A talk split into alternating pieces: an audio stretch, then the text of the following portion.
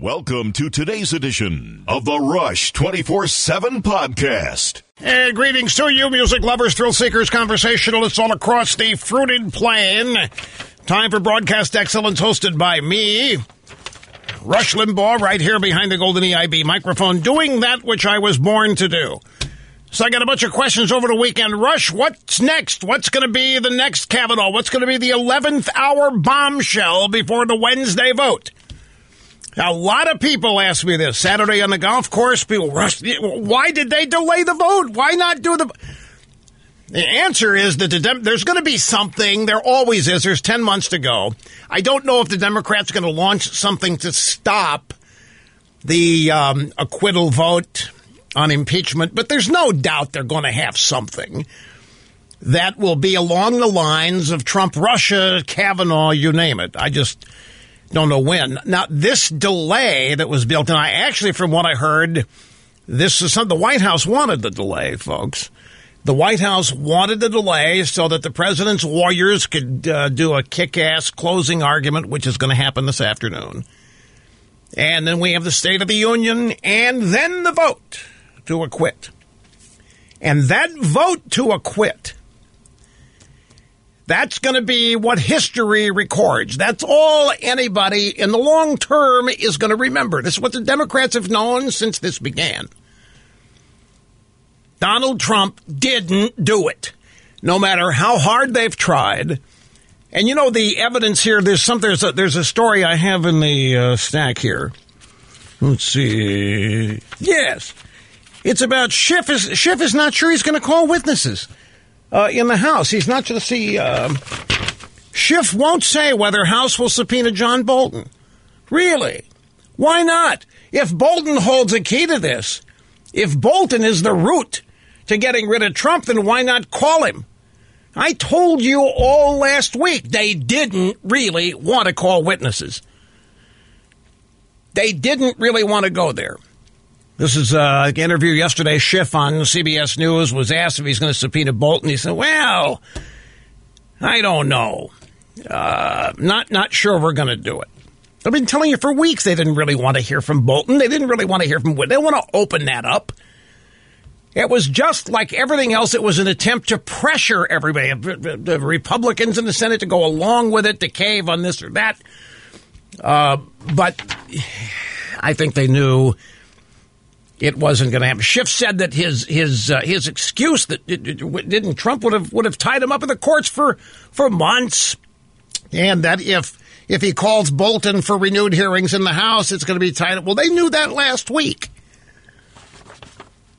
So I I think so much of what they've done has been uh, has been exposed as uh, call it what you want PR, uh, an attempt to sway minds. But look, here's the bottom line. You go over to MSNBC or you go to CNN and you watch them today. Or you watch them over the week. Chris Matthews says he's not happy with any of the Democrats running for president. Doesn't think any of them can beat Trump. Says all the Democrat candidates have obvious problems. Now, he didn't just figure that out today. He didn't just figure this out yesterday. This has nothing to do with how, well, it actually does. The fact that he mentioned it has everything to do with the fact they bombed out an impeachment. Impeachment was their effort to get Trump off the ballot.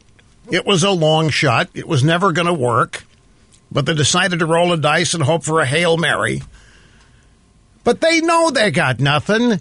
They, even with Bloomberg, and we're going to get into the Democrat situation and circumstances as the as the program unfolds. Jeffrey Toobin on CNN reminding everybody on CNN look, all history is going to record is Trump was acquitted.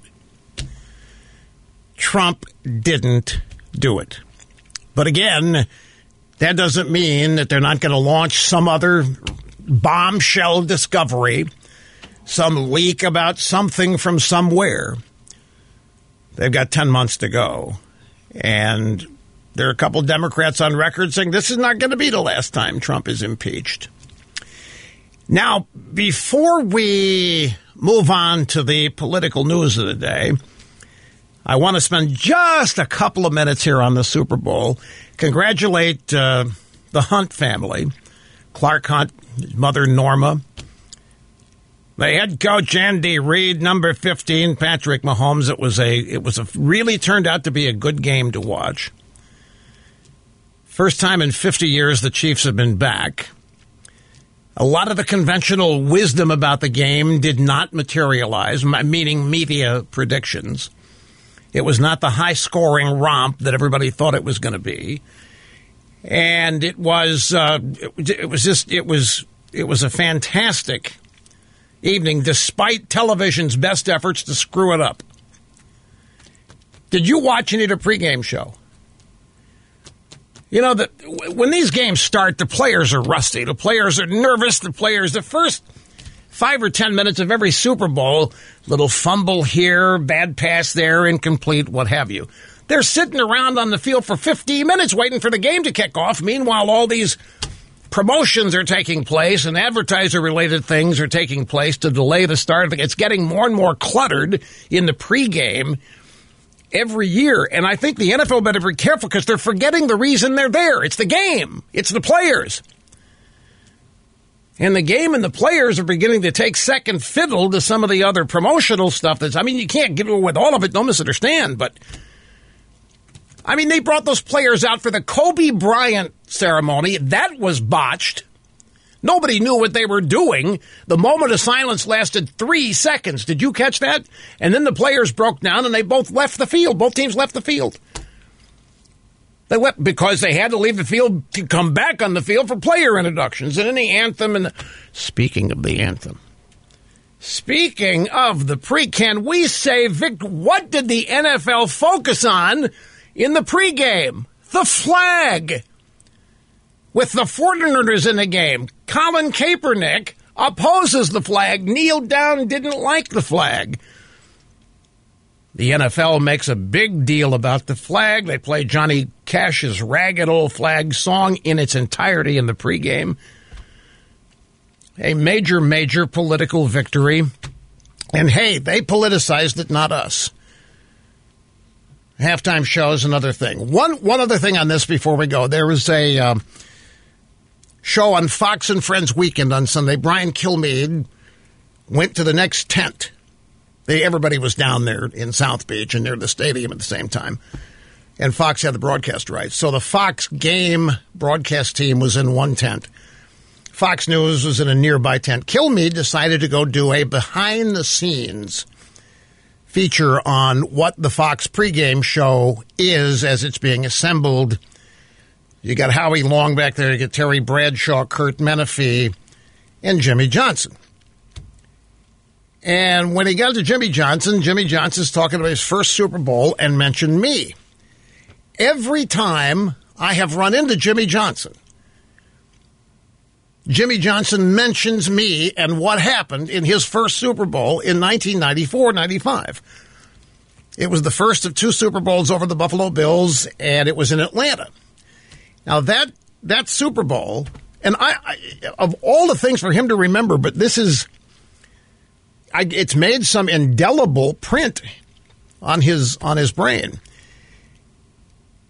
When the Cowboys won the NFC Championship game, going to the Super Bowl, Jimmy Johnson announced that he was not going to bring his parents. Remember this? He didn't want to bring his parents. He bought them a brand new gigantic TV and told them to stay home and watch the game because there's all these distractions at the Super Bowl. He wouldn't be able to spend much time with them. USA Today did a story on it, and I praised Jimmy Johnson. This is a very mature thing to do. He's going to be tugged in whole different ways. He's not going to have much time to himself and all the demands that are going to be placed on him would indeed be distractions. And it's the rare person that would tell family, hey, you know, we'll celebrate after this week. Here's a new TV. Watch the game on TV. Don't come here. It's going to be a zoo. I'm not going to be able to hang it. I was praising him. Well, on the sideline of that game, Jimmy Johnson comes out with the Cowboys. I'm there with Steve Sabol. NFL Films, and Johnson comes up to me and says, Boy, mom, mama, it ticked at you. And I said, Why? Well, telling her to stay home. And I said, Look, Coach, I'm all for what you did. I think it was a great move. I think it's a very mature move. He laughed about it. He laughs every time it comes up. And that Super Bowl comes up, he mentions the story that I told his mama not to come. It was him. I was, it, it, I don't know if he thinks I was being critical of his decision or not, but I was praising his decision. You know how tough that is to do? To tell your family to you know hey look we only got a week down here and it's going to be a zoo and i'm not going to be able to spend a lot of time with you. Your feelings are going to be hurt. Here's a brand new tv watch it on that at home. We'll get together later. So he uh, he mentions this. In fact here here it is. It's uh, what's this number? Uh, Eight, 18 here it is in three. This is how kill me. This is it happened at about three minutes into the i guess a five or six minute piece piece. My first Super Bowl, uh, I caught a lot of flack because I told mother and daddy to stay at home. And Rush Limbaugh says, You told your mother and daddy not to come to the Super Bowl? I said, This is an important game. I don't want any distractions. Now, I, I did bring him to the second Super Bowl. Yeah, so he, he thinks that I was criticizing him for it, and I never was. I was I was praising him for it. I thought it was a very, very mature thing to um, to do. So anyway, congratulations to the Chiefs. This is a big deal. The founder of the Chiefs, Lamar Hunt, created the American Football League when they wouldn't let him in the NFL. And he coined the term Super Bowl. His daughter was playing back in the day with a little plastic black ball called a Super Bowl. He said, "Oh, Super Bowl," and it just. Uh, a great thing for everybody involved. 49ers will be back. They're a, they're a young team, a great coach and everything. And it uh, it turned out to be, you know, one heck of a game and a one heck of a night for everybody involved. Other than the 49ers losing, that's always tough to do. Now moving back to politics. Did you see, we're going to move to the Democrat primary here, the Hawkeye Caucus.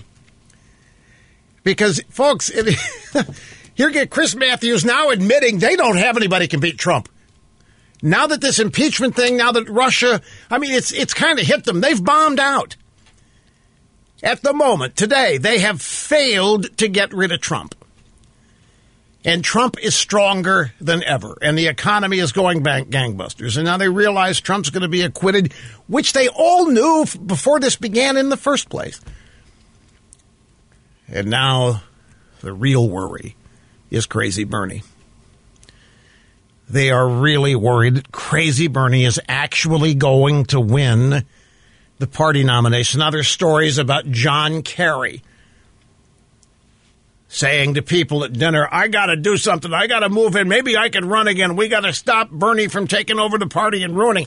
You know, let me give you Democrats a, a little hint the, the, the difference between Joe Biden and crazy Bernie is so infinitesimally small. You Democrats that think your party's not gone full fledged socialist left need to wake up. What do you think Pocahontas is? What do you think Pete Buttigieg is? What do you think all of your front runners are end up going to be? Bernie may be the most left wing of them, but there's nothing centrist about the Democrat Party. There's nothing moderate about the Democrat Party. That's why it doesn't matter who you nominate. You're all, whoever the nominee is is going to be seen as incompetent or too old or too left. And no matter how you slice it, way out of the mainstream of American culture. And they know it. They know it by virtue of this mounting attempt to get rid of crazy Bernie. And they know it. Did you see the Democrat National Committee made a change in debate rules? That is it's going to destroy this party. There were two requirements to get into the next Democrat debate, and they changed one of them to permit Bloomberg to get in. One of them you had to have certain strength in polling. The other you had to have a certain amount of uh, individual donors equaling a specific amount of money, and and Bloomberg doesn't have that. The the money that's been donated is all his and they changed the rules to permit Bloomberg on the stage in the next debate blatantly. And it's got other Democrats ticked off, like Amy Klobuchar and Andrew Yang.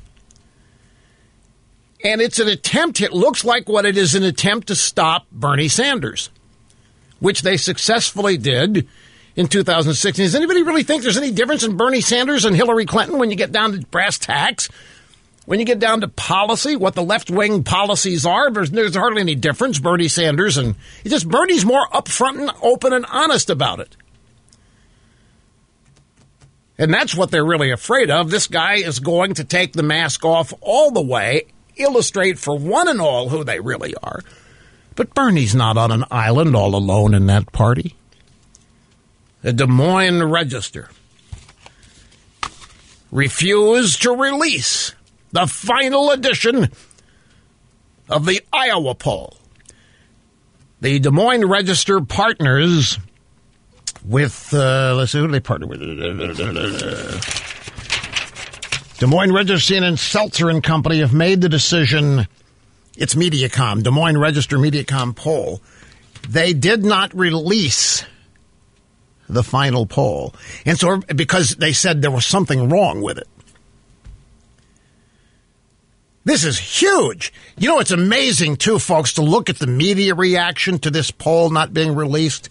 If you have any doubt how crucial polling is to political news and not for reflecting public opinion but shaping it, take a look at the panic reaction to the Des Moines Register canceling the release of the Iowa poll on the eve of the Hawkeye Caucus.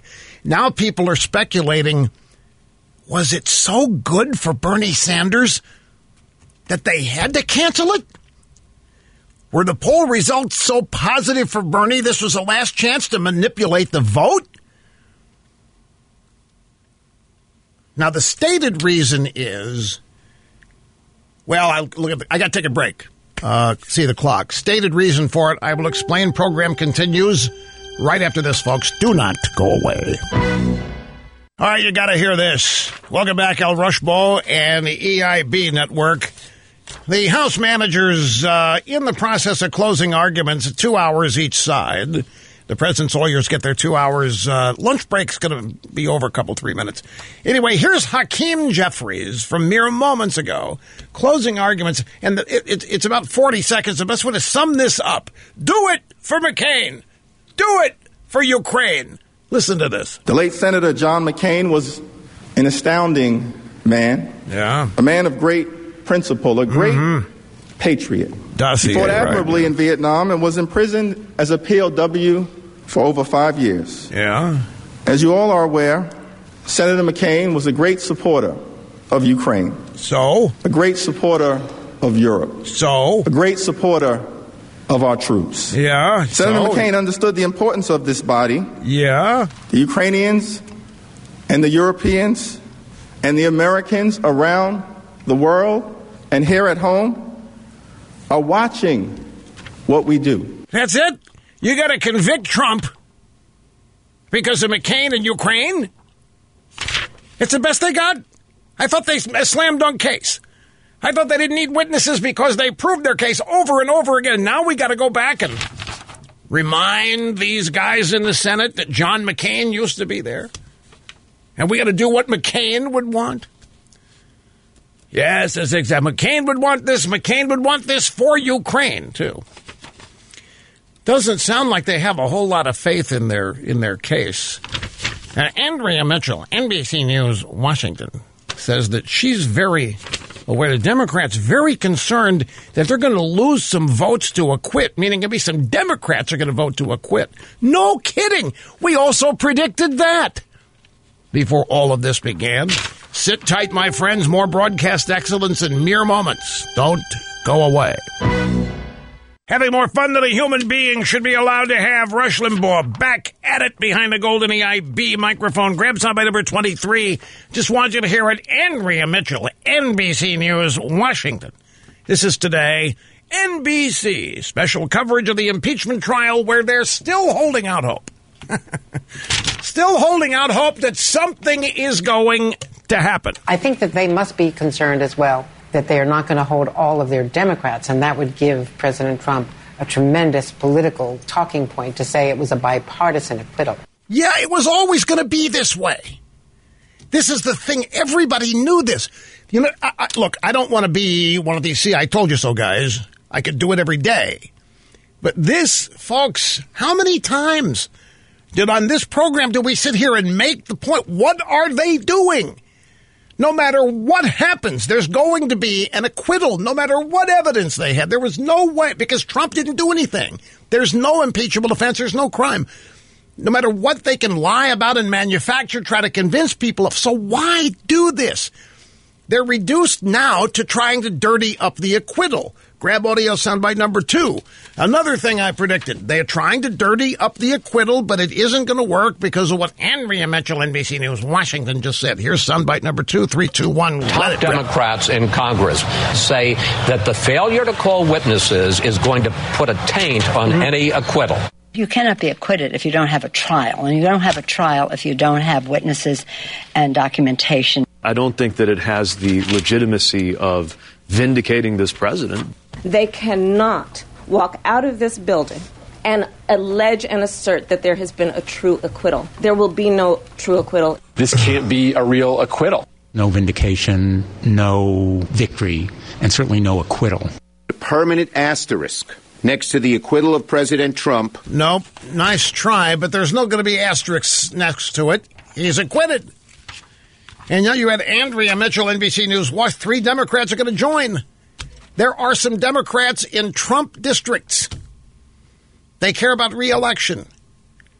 The American people know Trump didn't do anything, or at least enough of them do, that that this all uh, matters. By number five, Jeffrey Toobin, CNN. Let that rip. Trump won. You know, he's going to win this trial. He won uh, on the issue of witnesses. He's going to get acquitted. And um, that that's how history will remember what, what went on here. All right, now, along these same lines, there's two fascinating stories from the drive by media. By the way, hang on, your phone calls are coming up here. New York Times. While stained in history, Trump will emerge from trial triumphant and unshackled. His acquittal in the Senate assured the emboldened president will take his victory and grievance to the campaign trail, no longer worried about congressional restraint. The New York Times, it makes you wonder what they were trying to accomplish when they could see this very result. So blinded by poisoned rage and hatred that they ended up shooting themselves in the foot all along the way. Now they admit, with Trump's victory, he's going to feel emboldened. He's going to feel confident. He's, in their world, their fear is that Trump thinks he's now free to become a dictator. That is, that, that is delusional. Um, no longer worried about congressional constraint, meaning nobody can stop him from doing anything. The point is that they're all beginning to realize that it's not a tainted acquittal, that it's not an asterisk acquittal, and that this is a major, profound victory for Trump over them and over the Democrats, and that they couldn't stop him. They're not finished trying to stop him. Do not misunderstand but they realize what has happened here. Ralph Waldo Emerson, here's how this New York Times story begins. Ralph Waldo Emerson seemed to foresee the lesson of the Senate impeachment trial of President Trump. When you strike at a king, Emerson famously said, you must kill him. Mr. Trump's foes struck at him, but they didn't take him down. CNN, meanwhile, very outraged, very, very upset that Trump is not going to apologize. Very upset, very outraged that Trump is not going to admit any wrongdoing like Bill Clinton did. Well, Trump doesn't have anything to admit. Everything they've said about him has been made up. Every so called abuse of power, every so called cover up, every so called uh, obstruction of Congress. It's all been made up. Why should Trump apologize? Trump doesn't apologize, period, no matter what. But then there's this story. This is from Politico. This is Ryan Lizza. And this may be one of my favorite stories of the weekend. Ryan Lizza went to Des Moines. He went to a Trump rally. Do you realize how few Democrats, elected Democrats, Washington Democrats, DNC kind of Democrats, you realize how few of them have actually ever been to a Trump rally? You could probably count them on one hand, and I'm not exaggerating. They watch these things, if they watch, from afar on TV, and they mock them and they make fun of the people there, and they laugh and make fun of Trump and they look at these crowds, three day crowds of 75,000 to 100,000 people wanting into a 10,000 seat venue. And somehow they tell themselves it doesn't mean anything. It's just Looney Tunes. It's just white supremacists or white nationalists or a bunch of racist pigs or a bunch of chauvinists, whatever, however they characterize and mock Trump voters. They don't go. They haven't. In fact, in these four years, they've they've yet to endeavor. Even their political consultants, the people they pay to help them win elections, have not endeavored to find out who Trump voters really are and why. So Ryan Lizza, reporter for Politico, he went to one. He went to the rally in uh, let's see, it was uh, Des Moines. Headline the unexpected joy at a Trump rally in Iowa. On the cusp of beating two articles of impeachment, the president's fans were in a celebratory mood. Meanwhile, somewhere there was a Democrat race taking place. Let me give you some pull quotes from this piece. Something you notice at Trump campaign events is for his supporters, these are safe spaces where they can relax they tailgate. They make new friends. The speech is largely beside the point, Trump's speech. No, Ryan, it's not beside the point. but no matter.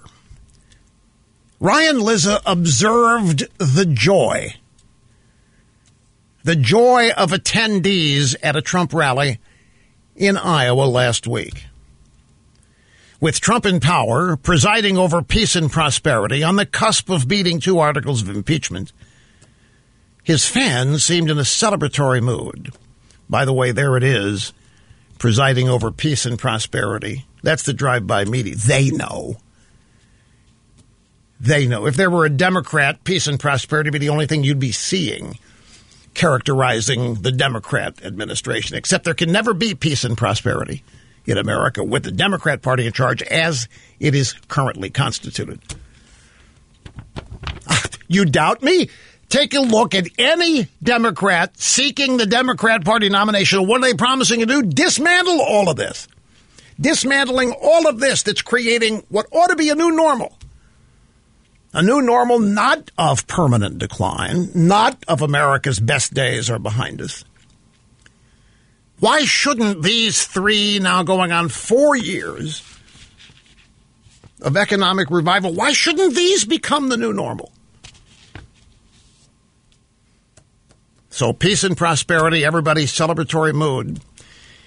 At the Des Moines rally, impeachment was treated by Trump and his fans as something to mock.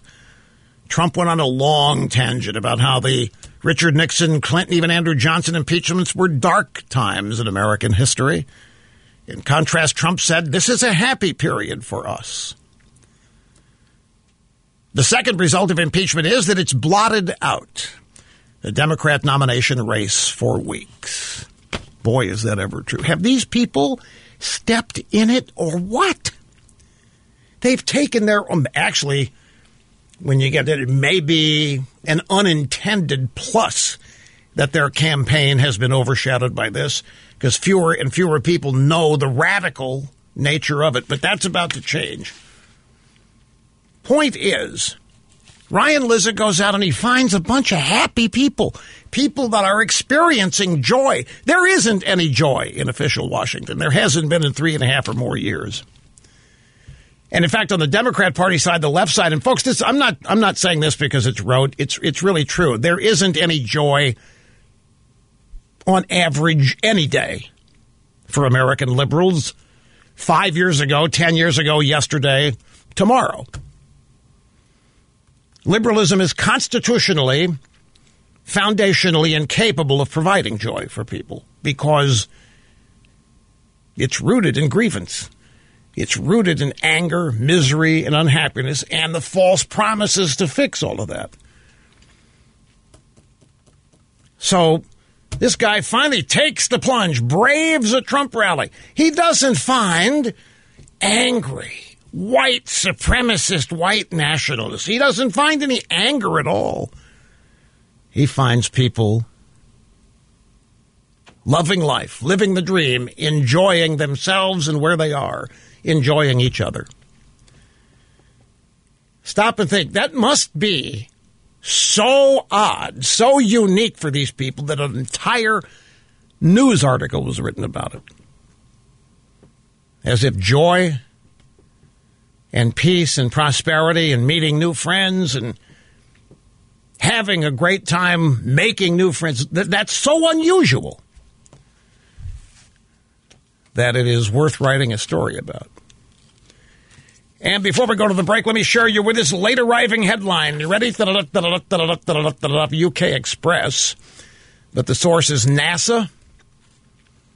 NASA climate scientists live there and work there. Headline Weather warning. Earth could be hit by a mini ice age this year as the sun hibernates. You know what this story's about? It's about solar a decrease in solar activity. Another thing that we've been chronicling and telling you about for many, many moons. There are fewer and fewer sunspots, sun storms. The sun is reaching a period of low output comparatively. You bring this up to the environmentalist wackos. Sun's not a factor in climate change. What are you talking about? They ignore it. Earth could be hit by mini ice age as sun hibernates. Experts warn a solar minimum could last until the 2050s. Anthony in Pittsburgh, as we head to the phones, it's great to have you, sir. Glad you waited. Hello. Hey, Rush. Thanks. Uh, first time caller after 30 years. It's great to be on. Hey, I'll get right to the point. But um, uh, you know, I have a theory too about uh, this impeachment, and I do believe that the Democratic National Committee, which is probably the most corrupt uh, body I've ever seen or heard, has really tried to knock out Biden. And I do believe they went, took uh, this whistleblower and his buddy, went to Schiff. Schiff took the bait. Pelosi had to back the Democrats. Wait, wait, wait, wait, wait. Ho, ho, ho, ho, ho. I love this. Hang on. Just, you think that the whistleblower's original purpose, the DNC wanted to take Biden out. That's exactly right. Okay, they couldn't. They wanted to take Biden out, so they go get this invest. They were hoping and praying that Trump wins and gets an investigation of Biden. That well, hope that Trump. It, well, these guys, the whistleblower comes on to the Schiff. Schiff takes the bait. He says, "Hey, look," he goes to Nancy. We're going to impeach Trump. Okay, but at the same time, we're going to get, uh, they're thinking we're going to get Biden as well once they start bringing up Burisma. And you know, they brought up, the Democrats brought up Burisma, Burisma more than Trump did over the past uh, three months. So with now the Biden's tanking, they were hoping to push Warren. Warren, well, unfortunately, is tanking now too. And who's rising? Bernie. They're in a panic, a total total panic. Well, wait a second. If you think they wanted to take out Biden, who do you think they wanted to fill the gap? I think they wanted Warren. Well, well, she's. I mean, there you've got the uh, the the squid or the squad or whatever they're they're they're pushing Warren. They're pushing the the uh, the communist manifesto for these guys. It's right. unbelievable. That's right. And I think the Democratic Party uh, wanted Bernie out last time. They can't. They know he's. Look, I just okay. I appreciate the theory, and I love. I love the listening to people think. I love how their minds work, and this is a unique one. We haven't heard that this was really a way to take Biden out, and that Schiff fell for it. I, I, I don't don't agree with this. Uh, I think this was literally all about getting Trump. I think these people have, have destroyed themselves intellectually, emotionally. I don't know that this had anything to do with the with the Democrat primary. I mean, you can go deep in conspiracies all you want. Okay, so you have a trial that keeps crazy Bernie, Pocahontas, Klobuchar, everybody but Biden glued to the Senate. Biden would thus own the campaign if he had the stamina and the wherewithal, if he knew where he was every day to be able to go out and own the campaign. But he couldn't, even with these guys locked in the Senate, Biden couldn't take advantage of it. Now I know when the when ABC ran that story on Biden and Hunter and Burisma back in May 2019, I thought this was the first phase of them trying to take Biden out. And the reason I thought they were trying to take Biden out is because he can't win because of his age and his history. He's never won any presidential primary that he has uh, that he's entered. But I just I want to reiterate, folks. Do you, Hillary Clinton has a far more left wing voting record in the Senate than Bernie Sanders does. Bernie Sanders is not alone in representing a Democrat Party as a socialist party. That's what the entire party is. Don't fall for this idea they got to get rid of crazy Bernie because he's taking the party down the tubes. They're all going to take the party down the tubes. That's the reality. Well, another exciting hour of broadcast excellence in the can. On the way over to Limbaugh Broadcast Museum, a virtual. If you haven't visited it, you should at uh, rushlimbaugh.com. An obscene profit timeout here at the top of the hour. It will be right back and resume before you know it. And welcome back. Greetings to you once again, music lovers, thrill seekers, conversationalists, everywhere, all across the fruited plain. El Rushbo here, executing assigned host duties flawlessly, zero mistakes. Telephone number is 800 282 2882 and the email address lrushbo at eibnet.us. I want to go to the phones for a brief moment. I just saw a note. There was a young young girl on the phone Friday during Open Line Friday that apparently we didn't get to. She's 13. She was on hold for most of the program. Her name is Olivia, San Antonio, Texas. And Olivia, first, I'm sorry you held out for so long Friday, but I'm very gratified that you did. I'm very grateful, and I'm I'm glad you're back here today. We uh, we got her number. She let us. She let her parents graciously allowed us to call her back. So here you are, Olivia. Thank you so much. How are you doing? Good. How are you? Well, I'm great. Great to have you, and it's great to know that you're out there. I just wanted to say I love, well, my whole family loves your Rush Revere series. We think that Liberty is our favorite character. Yeah. We just love you and Liberty together. It's hilarious. And my family went on a history trip in the fall, and we listened to your books, and then we went and saw the famous sites that you talked about in your books. You did. How how long did that take? I mean, did you go to all of them? Did I understand you correctly? Yes, we went up the East Coast, and it took seven weeks. Seven week. You took a seven week trip to visit every historical place we wrote about in the Rush Revere books. Yes. Holy cow! Seven weeks. Did you do them all back to back, or did you do a week here and then a week there? Did you you just devoted seven we weeks? did them all back to back. We drove and drove and drove. I am I'm I'm floored. I'm t- how many in your family? Um, five of us went. My grandparents, my sister, my mom, and then me. Well, what did you think? Okay, so you listened. You said you listened to the books. You listened to the audio version, or did you read them too? I haven't read them. I've listened to them. Okay. Well, that's good because you got to hear me read them, and that's that's that's as good as reading them. You can't do better than that. So, what did you think of all these places? I mean, you you heard about them in the books, and then you see them. Uh, were, were your expectations met? Were you glad you did this? Yes. Did you have a I- favorite? Did you have a favorite place or a most uh, a most meaningful place? I think I liked the.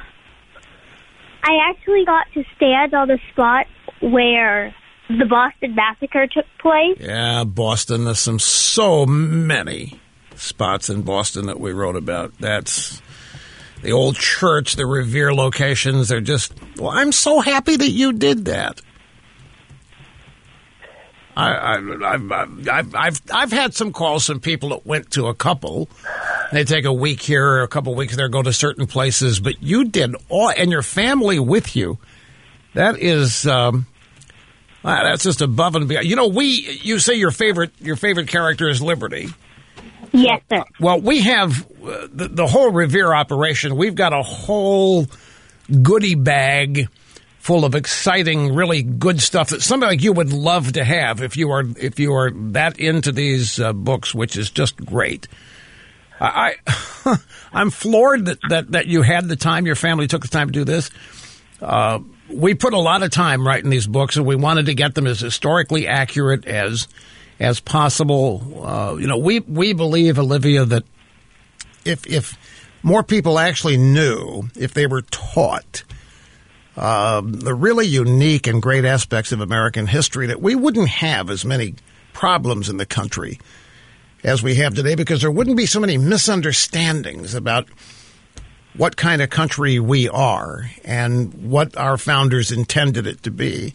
So I'm I'm just I'm so moved to, to learn that you did this.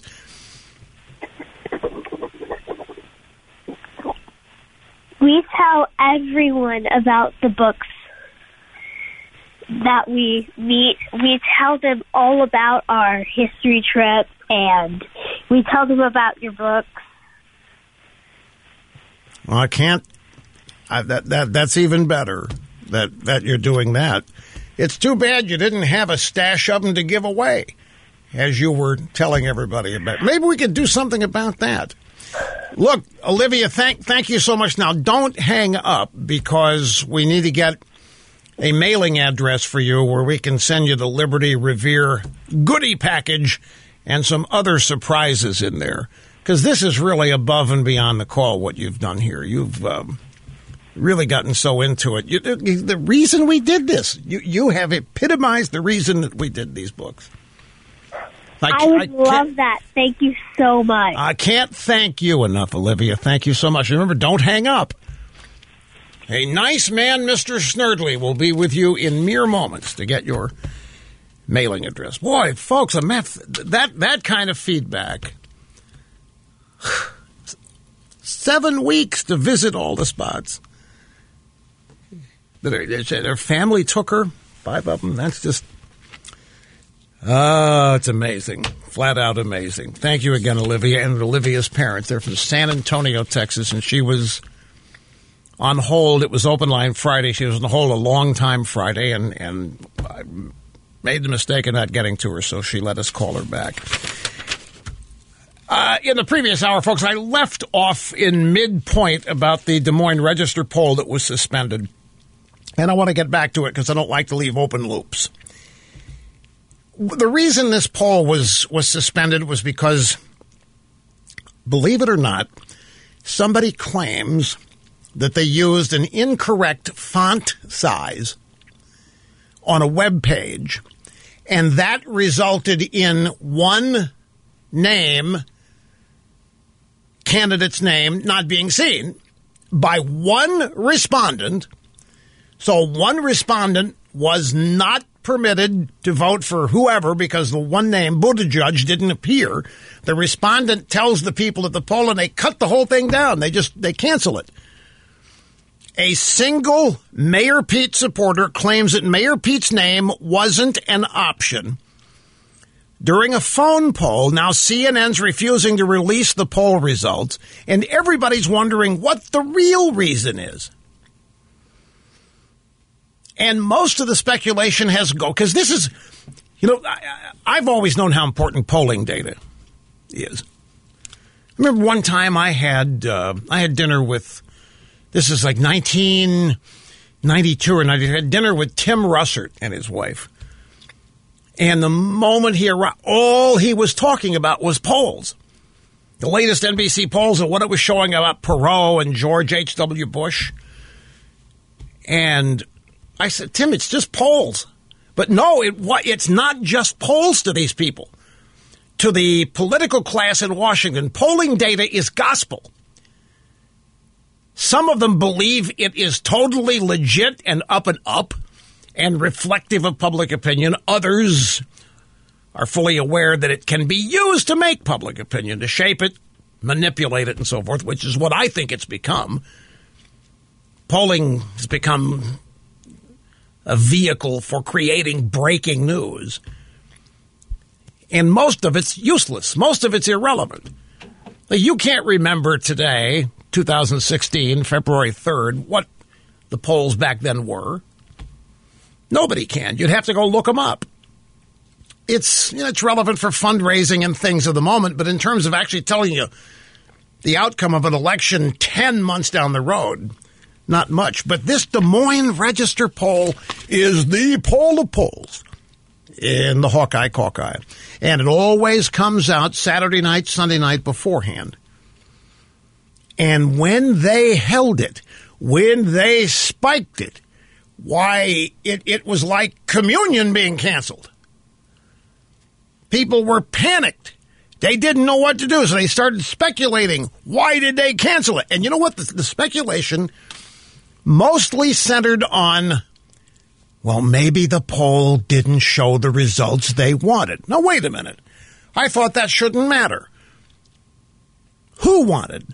I mean, in a, in a in a in the media world, they want us to believe they don't care what the outcome is. They don't care what the poll shows. They just release it. It's the news.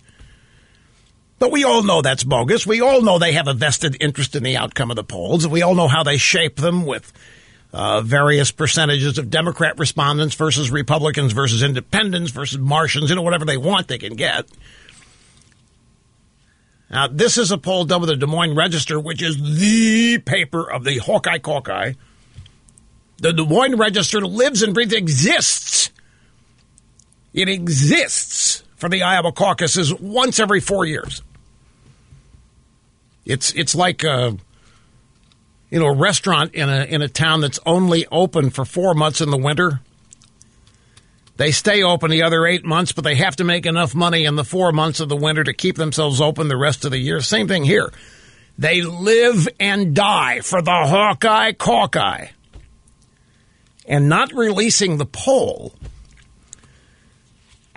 was a major, major upset. The Des Moines Register, CNN, and Selzer and Company have made the decision to not release the final installment Nothing is more important to the register and its polling partners than the integrity of the Iowa poll. Today, a respondent raised an issue with the way the survey was administered, which could have compromised the results of the poll. It appears a candidate's name was omitted in at least one interview in which the respondent was asked to name their preferred candidate. Now, you might be saying, okay, well, what's this got to do with font size? Well, you've got the person conducting the poll. They're on their computer. Maybe they're running their website at 110 or 125% of normal size. In other words, it's zoomed in. And maybe the last name on the list you don't see unless you scroll because of the zoom in or enlargement. This was the original explanation that the person conducting this particular poll, making this call to this one respondent, was listing the names. Okay, who do you prefer to win the Hawkeye Okay, List the names, but didn't mention Mayor Pete. Because this person didn't see Mayor Pete's name on the computer because it was too zoomed in. If the person had scrolled up, it would have seen Mayor Pete's name. Anyway, the respondent supposedly got hold of the polling unit, the paper, hey, I was just polled, but they didn't read Mayor Pete's name. So this one instant, or instance, is why supposedly they canceled the release of the whole poll. And a lot of people say, come on, that's not enough to cancel the whole thing. What was really going on?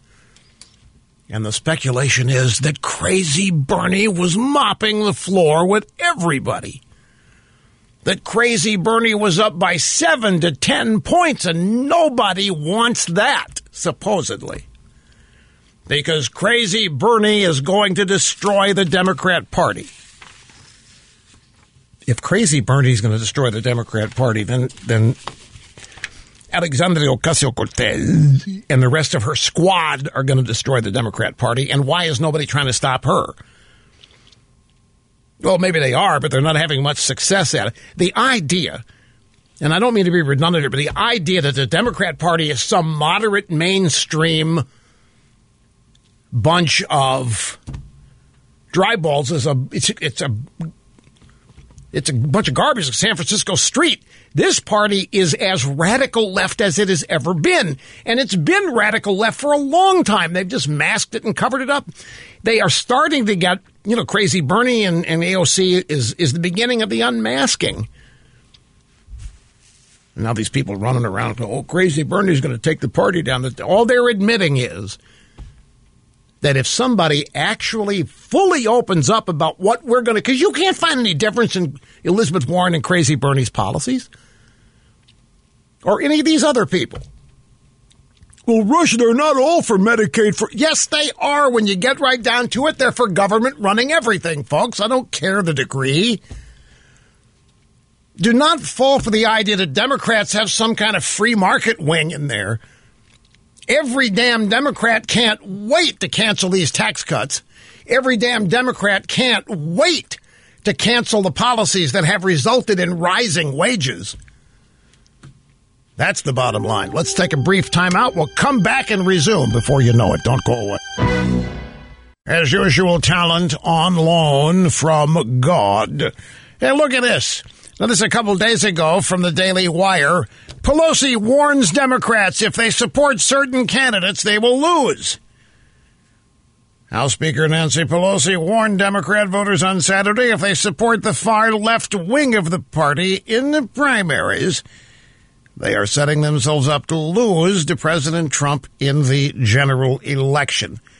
Pelosi reportedly tried to push back on the far left candidates running in the primary Two most notable are Crazy Bernie and Pocahontas.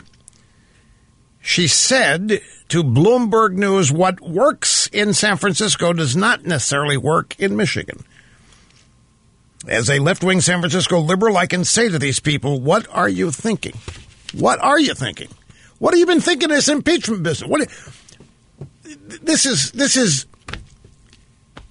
these people don't even know who they are or they're in some kind of state of denial. If they support certain can how do you think this impeachment has been perceived?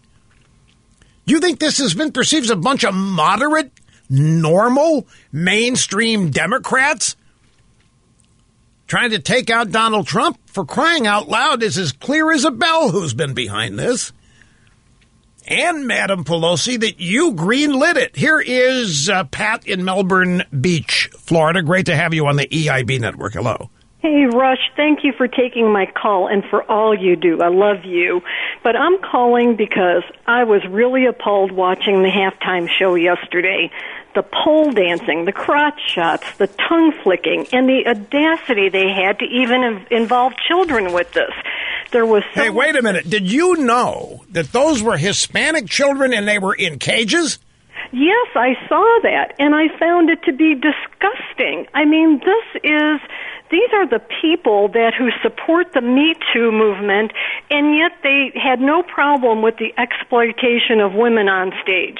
And of all things, Jeb Bush came out and said it was the best halftime show he's ever seen.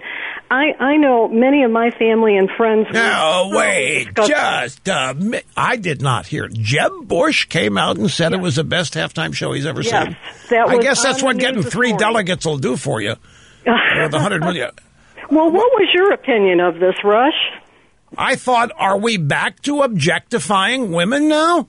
Is it okay if you've got people like J Lo and Shakira? flashing it all to the imagine, leaving very little the imagination. Going through all this, then what? What is this? What? And, and I tell you, I, it didn't happen in a vacuum. Then you go to the commercials. How many commercials were there in this Super Bowl about how women are still being victimized and they need to empower themselves by sticking together? And and Catherine saw one and looked looked at me and said, "I resent this notion. I resent the idea that women have to band together in order to do anything that's achievement worthy." This is silly. It, it, it didn't work with her, but I think it was full of mixed messages. But, but I, but the, I also thought I also thought it was the worst commercials I have ever seen. I I didn't understand half of them. Maybe I'm getting too old. No, you know what? I thought the same thing. I uh, and I think I asked myself that. About, look at am I just am I generationally beyond where the country is? I think a bunch of corporate marketers, because of media and because of Twitter, are totally misjudging the mainstream of American culture. I do not believe the mainstream of American culture is as touchy feely, as insecure, as so frightened of living life and getting up every day as portrayed in so many of these commercials last night. I sure miss the day of the Clydesdale horses, Rush. I love those. Kicking field goals, no less. I sure do. Those were the best, and I sure wish Bud would bring them back. I, I tell you, but they, I guess they won't.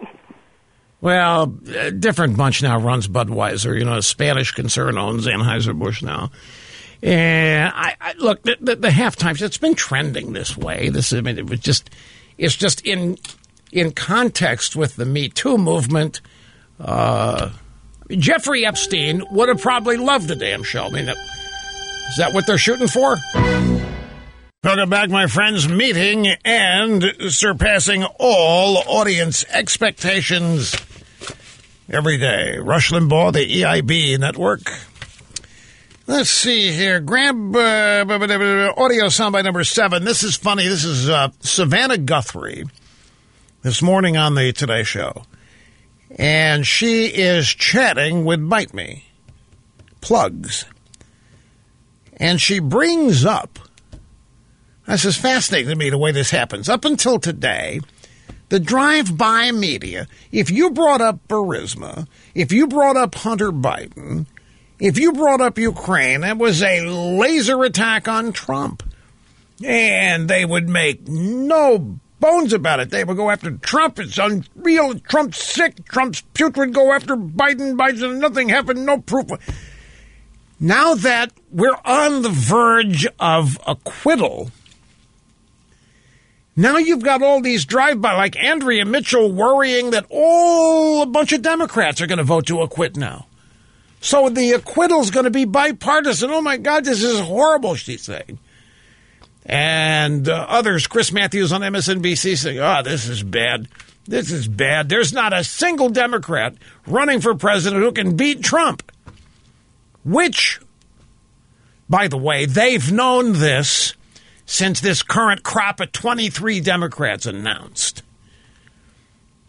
But they they went all in on Trump Russia and then Kavanaugh and then Avenatti and then Stormy Daniels and now Ukraine, holding out hope that they were going to be able to get Trump thrown off the ballot. But now that it, the acquittal is on the verge of happening, now everything's changed. Now she's asking plugs about his son Hunter and Burisma. The question is on the bite. Here we go. Do you agree that it sets a bad yeah, image? And my son said that. Do you think it was wrong for him to take that position? No. Knowing that it was really because but that it- company wanted access to you. Well, that's not true. You're saying things you do not know what you're talking about. No one said that. Who said that? Would, don't Who you said think that? Don't you think that it's just one of those things where people think, well, that seems kind of sleazy. Why would he have that job if not for who his father was? Because he's a very bright guy. I guess the question I'm kind of asking is, Appearance. was it right? His appearance. Yeah. Yeah. Well, he said he regretted having done it. Speak for himself. It's a grown man. Where has this been? They all know. They all know it looks bad. They all know it stinks. They all know it's true. They all know that Hunter Biden's not qualified to do anything for Burisma and especially get paid what he got. But they all knew. They all know. By all, I mean they, the drive-bys. They've all known, and yet what have we been treated to? That Trump was seeking dirt on his 2020 political opponent, and it was an impeachable offense. He didn't need the dirt. They've known it. Trump didn't need to do an investigation. These people have known all along how sleazy it looks. Now they come along and ask plugs about it. Being on the board of Burisma, don't you agree that that sets a bad? Yeah. Yeah. You think it was wrong for him to take that board position, knowing that it was really because that company wanted access to you? Well, it's not true. It's not true. Who told you? You don't know what you're talking about. You have no idea what you're talking about. Who told you to bring? You don't. And then he ends up confirming it. Well, he's a grown man, can speak for himself. They've all known it. And I've known that they knew it. I've known they that's why this whole thing frosts me. Some people, you know, Rush, you allow yourself to get too worked up about this. You know how it's going to end. You just need to relax and let it play out. I'm sorry, I can't. It ticks me off that this whole thing is treated as a game by these people. And the game they're playing is ruin somebody who was elected president and ruin his family. And ruin anybody that supports him. And it's just a game. Sadly, that's how too many people, particularly in that town, look at it. Yeah, it's just a game.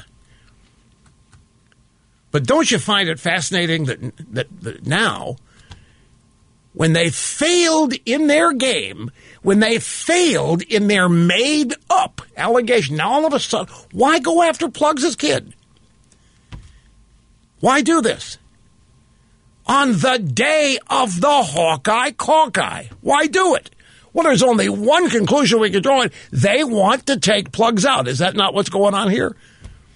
At least NBC does. So why would NBC want to take plugs out while others in the party are worried? No, it's not plugs. It's a problem. It's crazy Bernie. We got to take this guy out or he's going to destroy the party.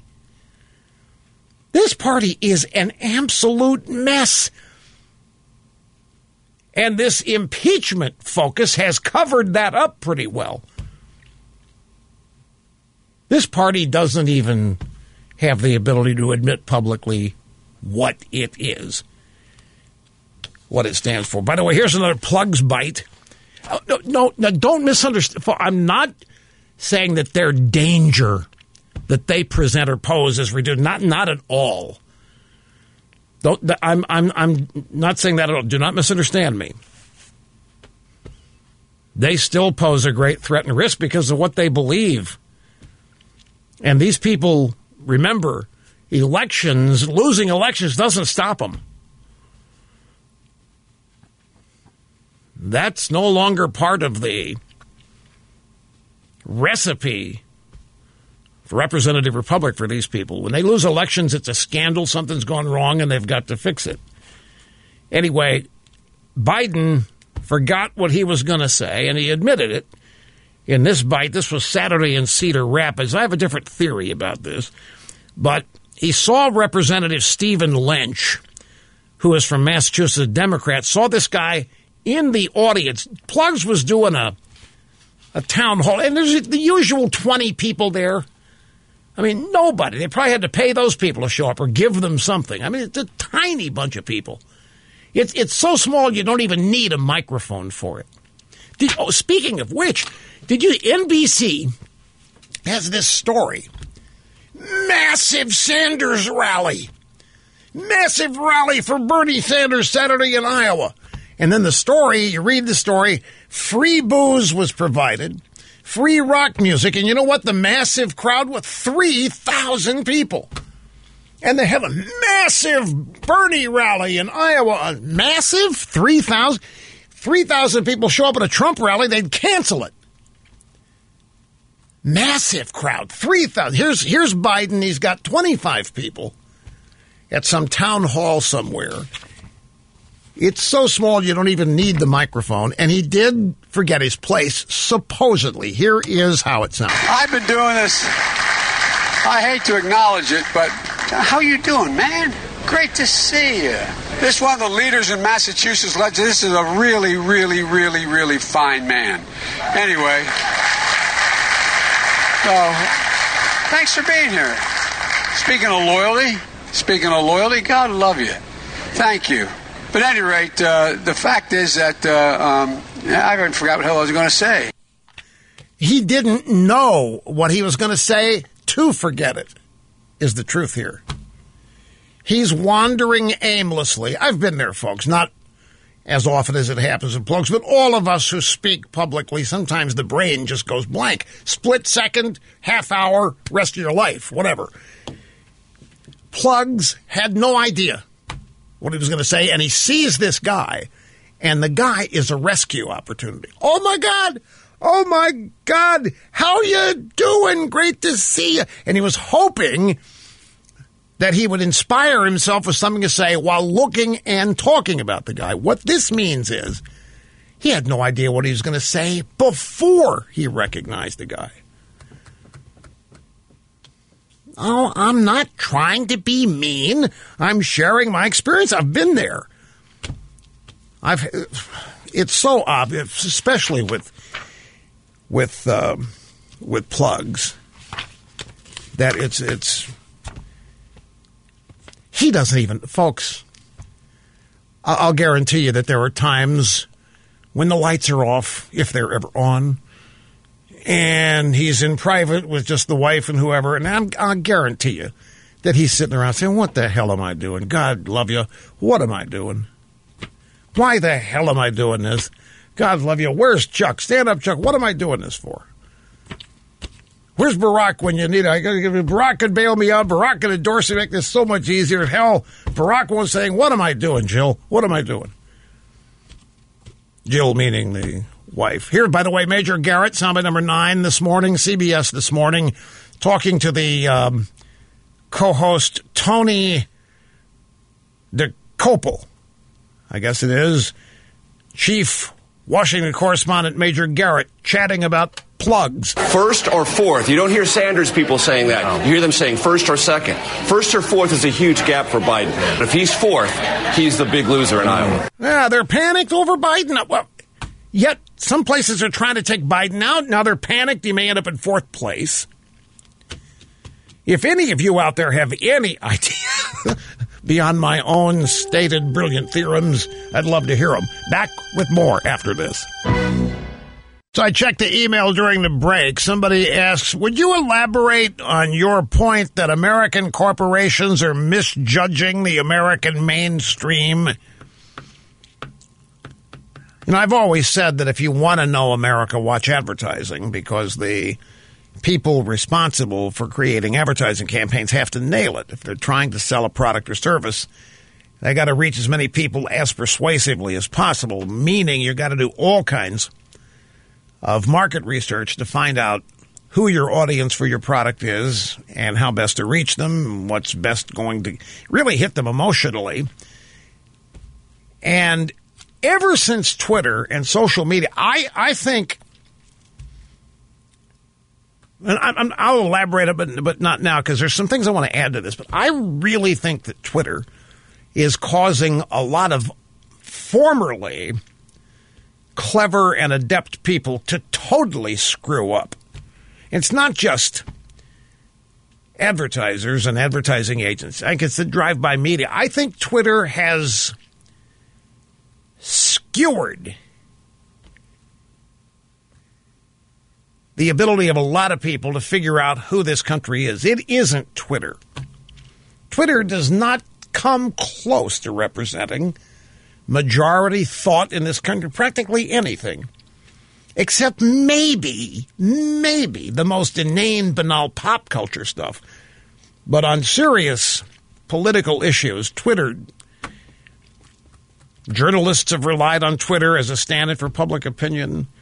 And I think a lot of corporate marketers who don't do their own market research are doing the same thing.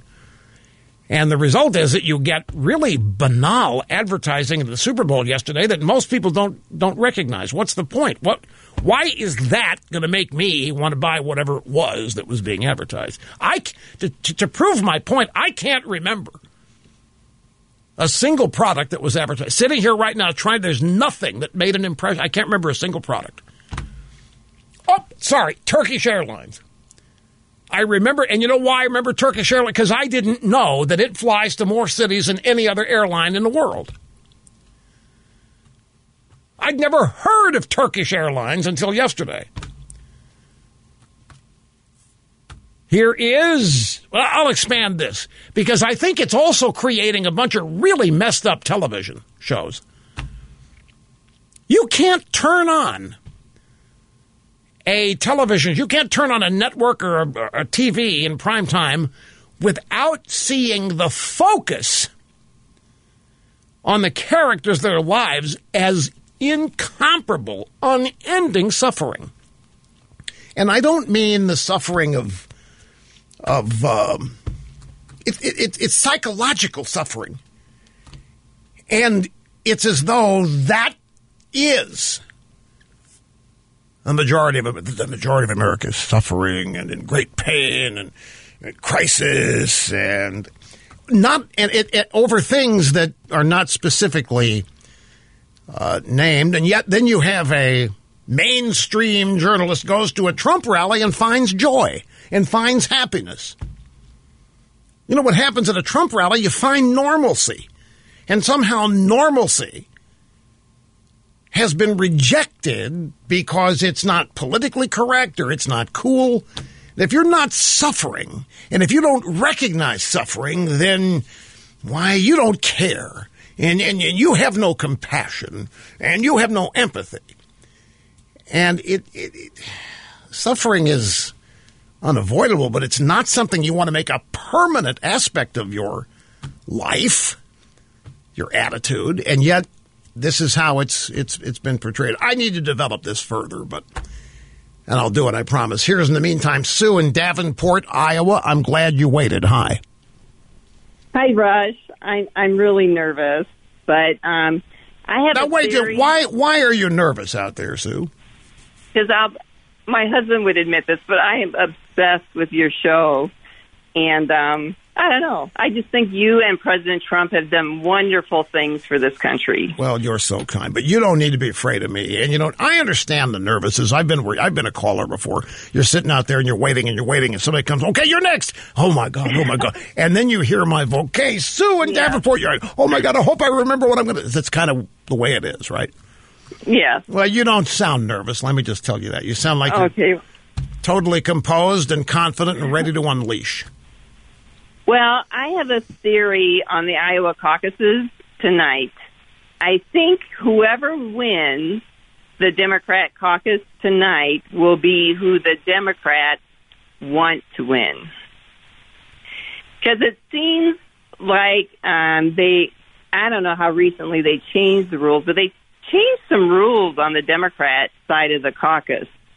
And I'm sorry I can't explain what those changes are, but I know they changed them. Plus, in 2016, if my memory is correct, I can't claim to be 99% correct, but I I could swear there were found uh, votes for Hillary, which put her over the top. Oh, you're right. You're right. They were found on buses and a bunch of stuff from out of state. I mean, I might be remembering that wrong, but it was close, and she ended up on top. And I think Well, now, the last. Very quickly, isn't that the case every year? The Demo- whoever wins the Hawkeye Caucus, who the Democrat wants to win, or is it only this year that you think that? Because you're essentially saying it's rigged tonight, so you, you think it's rigged in favor of whoever, whoever wins. The DNC's rigged it for that person to be the nominee. I I think so. All it- it- Well, okay, we'll keep a sharp eye on that. We'll see. We'll remember that as we watch the results tonight. Interesting theory. Got to go. I'm out of time. I'm very sorry. You were you were great. Tom Brokaw. Tom Brokaw warning the Democrats that in a strong economy, it's really hard to vote for socialism. only in a strong economy. It's only uh, it's really hard to vote for socialism. Maybe another time, he thinks. Back here in just a sec. And we are back. Great to have you with us, my friends. Rush Limbaugh here behind the golden EIB microphone. Meeting and surpassing all audience expectations every day. America's real anchorman, America's truth detector, and the doctor of democracy. Great to have you here. Telephone number is 800 282 2882. The email address ElRushbo at eibnet dot uh, us. You know, we were talking about Super Bowl commercials earlier. Trump had a great one yesterday. in the uh, in the early part of the game. I- I'll tell you, and I think this spot. I'll play the audio for you. It's a great video commercial, but there was more outreach to the black community in this commercial by the Trump campaign than there has been by the Democrat Party, and I don't know how long. The Democrat Party takes the African American vote for granted, just assumes it's going to be there. Trump has engaged in a number of things that are designed to reawaken minorities to the truth about Democrats and how, as Trump said, what, what do you got to lose? I mean, you've been voting these people for 50 years. You have the same complaints. Nothing that the Democrats are promising to fix for you ever gets fixed. Everything just gets worse, and your complaints remain the same. So, one of the big things criminal justice reform. Big deal in the African American community, the belief that the incarcerated in America are largely the percentage basis out of whack to the mainstream population. A lot of people say, hey, it's not about that. It's about who's found guilty and who does the time. But African Americans believe the system is corrupt. But the point is, they have been after the Democrat Party to do something about this for who knows how long, and they've gotten nothing but a bunch of lip service. And while they've gotten nothing, they've seen the Democrat Party bend over backwards and forwards in whatever direction they can for illegal immigrants and making sure that they've got welfare, making sure they've got free this and free that. So Trump has come along, jobs for African Americans way up, African American unemployment at 50 year all time low, and African American approval for Trump in three different polls hovers around 34%. Same thing with Hispanics. So the ad that ran is a campaign ad, and it has Alice Johnson, who was falsely imprisoned and was released because of Trump's legislation. Let's listen to the audio of the ad.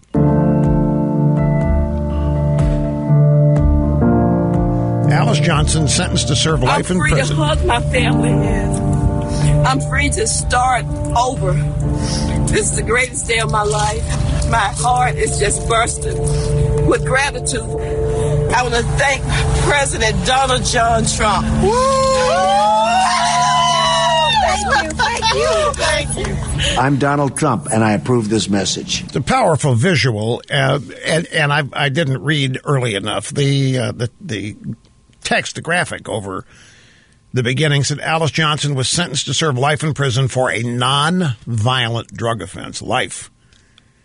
Thanks to President Trump, people like Alice are getting a second chance. That's the criminal justice reform. And it's true. Now, I know there's a lot of people that wait, wait, Rush, this is pandering. Well, in, in the specific instances of people like Alice Johnson, it's not pandering. A life sentence for a nonviolent drug offense. And there are others in this circumstance that this legislation has forced their release and others upcoming. And again, the point is in the political realm, the Democrat Party has been promising its constituents, its voters, that it's going to fix this and deal with this for as long as you and I have been paying attention to this. And they don't ever do diddly squat. They talk a great game and they've got the uh, Reverend Jacksons and the Al Sharptons and they run around and, and they do, they hustle all of the the racial instances that allows the Democrats to keep calling the Republicans and conservatives racists and all that. But if Trump can peel off just 10% or 15% of the African American vote, and this ad, believe me, if you saw it, it was, well, it was worth a rewind. No, I, I missed it. I asked somebody, did you just see the Trump ad? I said, no. Well, I said, oh, look, I can hit the rewind here on the VCRs. Hit the rewind. Well, not the VCR, the DVR. And it was worth the rewind to watch it. Now, along the same lines, I mentioned earlier, you know, the NFL. And I really believe that Donald Trump, and I'm not pandering here, I think Trump did the NFL one of the biggest favors that it's ever been done by calling out these people, the players, who were kneeling and disrespecting the flag. Here's another great example. The NFL can't possibly believe, could not possibly have believed that its number one demographic didn't like America, could it? It couldn't possibly believe its number one demographic would love and appreciate disrespecting the flag. That can't be the case, right? We don't know. But it was clear the NFL did not want to take any action against that when Kaepernick, Colin Kaepernick, got that ball rolling. And one of the reasons why is that 75% of the players in the NFL are African American. It's assumed that that their political attitudes would be the same as Kaepernick's, and you don't want to tick off the players. If the players don't play, then you don't have a league, and you don't have television rights, and you don't have money. But the NFL audience, the people that watch the games, that make the TV rights fees possible, that patronize all the sponsors, you know the drill. They can't, the league couldn't possibly have believed that that's what the largest segment of its audience wanted. And of course, it knew it wasn't because what happened after that Kaepernick thing began, the TV ratings began to nosedive. And who came in and saved the day? Trump, by calling it out, by doing what the NFL probably wanted to do, but just couldn't bring itself to do. It could not go after its own employees. It could not go after the people that it's elevated to star status, the players. So Trump does it. And in the process, the people that were kneeling and disrespecting the flag got called out and they stopped. And as those protests stopped, viewership began to rise people began to pay more attention. I mean, the attendance at stadiums was really crashing. That's on the way back. Still got some room to go on that. But my point here is that in the pregame show last night, the NFL, which has most of its media still ticked off that Colin Kaepernick can't get a job, that somehow the media something wrong with the NFL for not hiring the guy that kneels.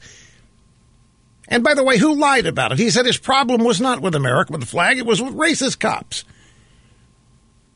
But it is with America. It was with the flag. He made it abundantly clear, and the NFL went out of its way to give him a workout. He blew that sky high, does not want to give up this pedestal he's on that Nike has helped put him on that gave rise and birth to the Stand Up for Betsy Ross campaign, which then resulted in $5 million being donated at Tunnel to Towers. So, in what has come full circle, the NFL in its pregame last night does a three minute devotional to the American flag in a well, to many of us it was direct, but to others it was kind of an indirect slap at all the people that got this started. And in this instance, this is somebody realizing who the NFL primary demographic audience is. And I, am telling you again, I think corporate America is blowing this not all of them, of course, but some of these TV ads that ran the Super Bowl last night literally made no sense. And I'm not that old and I'm not that generationally outside of the norm. And I think it's Twitter and social media that's causing everybody to make a grand mistake, big mistake over what this country is, who lives here, what the majority thinking is, what our cultural values are. And you can see it some of the advertising last night. But in this pregame show on Fox, they aired a video honoring the flag, Johnny Cash singing a ragged old flag, Medal of Honor recipient Kyle Carpenter. This was a full fledged, unabashed, 1000% support for the flag for the country, for the American military, for the people that defend the flag, who've lost their lives defending the flag. In just three years, this is this is a major, major political victory. I don't want to say that too loud because I'm not trying to rub people's noses in it by any imagination. That's not all of them. I'm, I'm not doing nya. I'm simply pointing out an evolution here that continues as part of the Trump presidency that is focusing people on the decency and the greatness and the goodness and the exceptionalism of America rather than having that focus be on whatever these mindless complaints are about America's forever tainted, it's unjust, and it's immoral. People don't want to hear that. That's not how you reach a majority of the people of this country, and the NFL has figured it out. And here's just a half minute of that ceremony last night. So we raise her up every morning. We take her down every night. We don't let her touch the ground, and we fold her upright. On second thought, I do like to brag, cause I'm mighty proud of that ragged old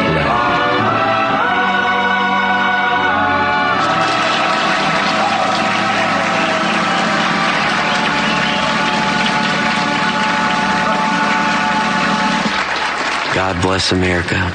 That was Kyle Carpenter. Now that that was chill up your spine uh, kind of stuff. And it was uh, I was watching this and I that, it, what a what a turnaround. What a complete turnaround.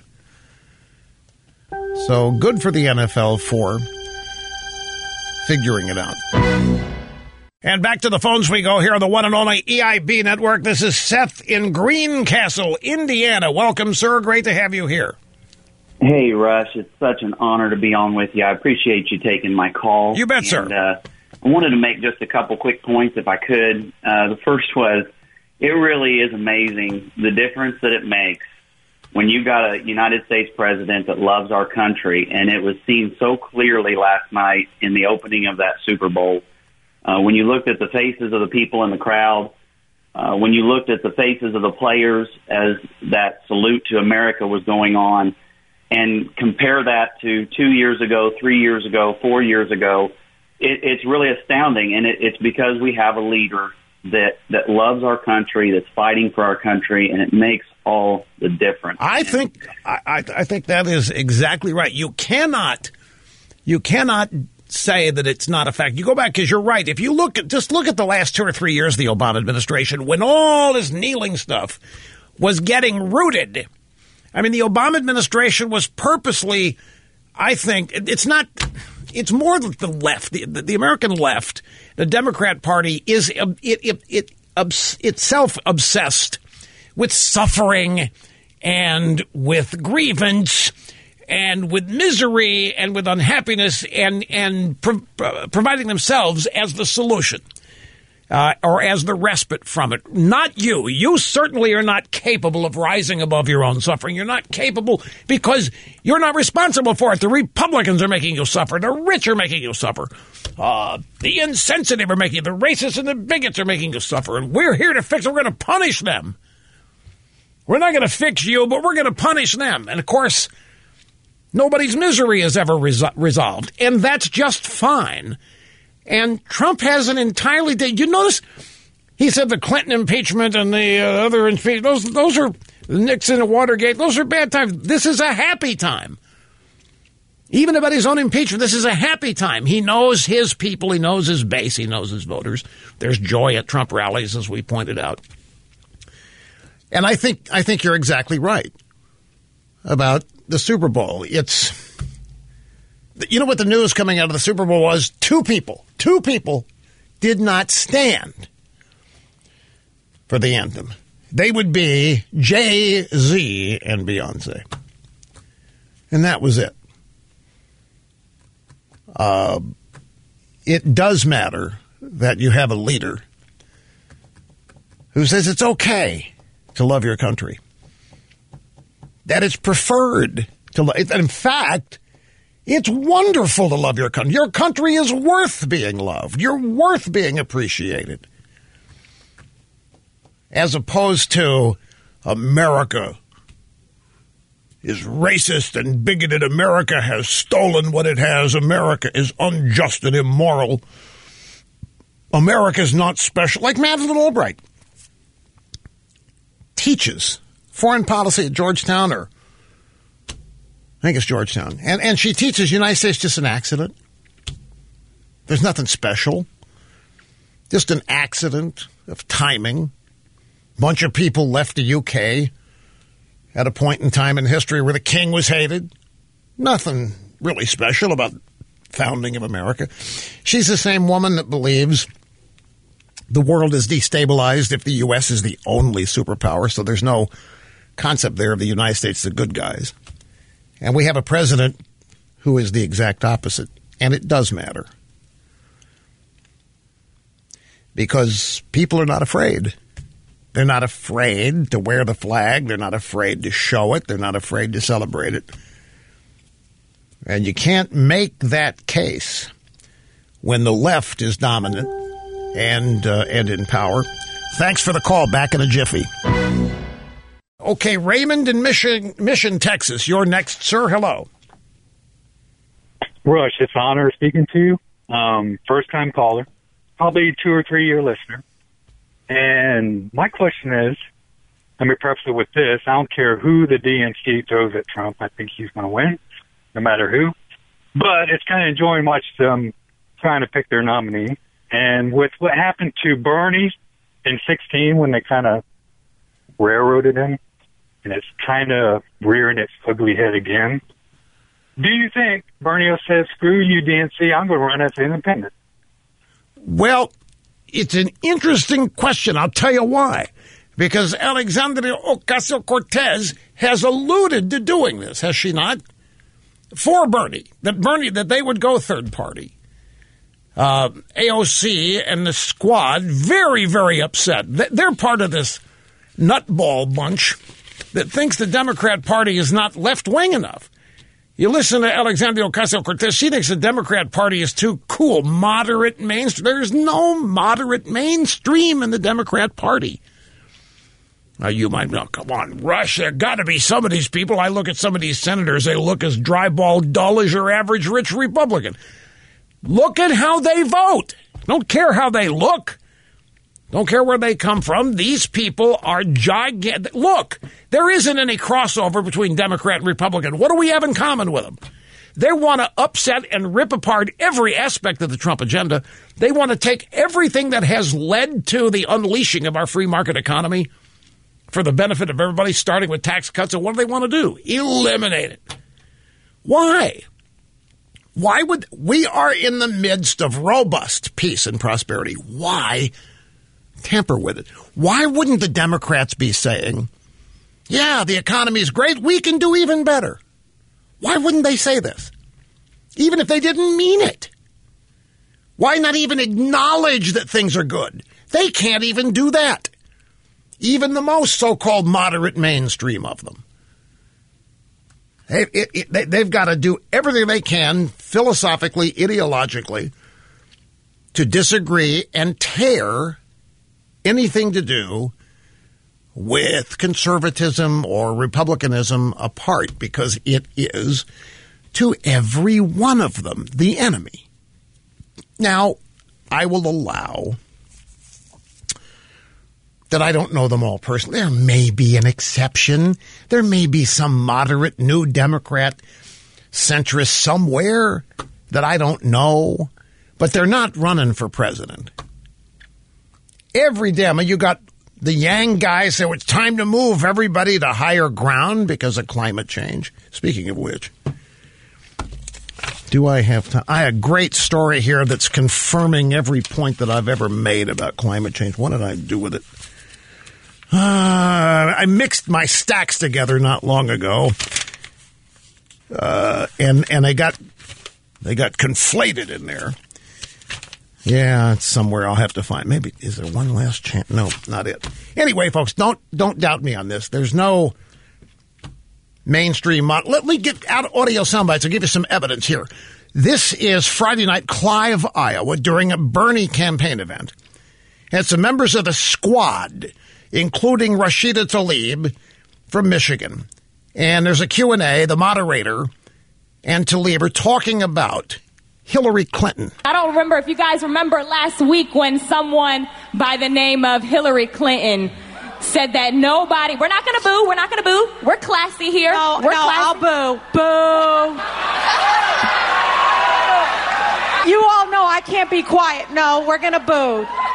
That's all right. The haters, the haters will shut up on Monday when we win. We're going to boo Hillary Clinton. Why are they booing Hillary Clinton? Why do you think? Because she's too moderate? Because she's not, she's got a more left wing voting record than Bernie Sanders does. They're booing Hillary Clinton because she won't go away. You know, she's out there saying nobody likes Bernie. No, nobody likes Hillary. She has worn out her welcome. Nobody, she will not leave the stage. She has a prayer of winning, and they're mad that she will not just shut up and go away. Up next is Ilhan Omar. Same place, Clive, Iowa. Bernie Sanders campaign event. And this is Ilhan Omar talking about when she first came to America. When I first came to the United States, I remember one of the first things that I saw was homeless people sleeping on the sides of Manhattan when we arrived in New York. And I remember turning to my father and saying, This doesn't look like the America you promised.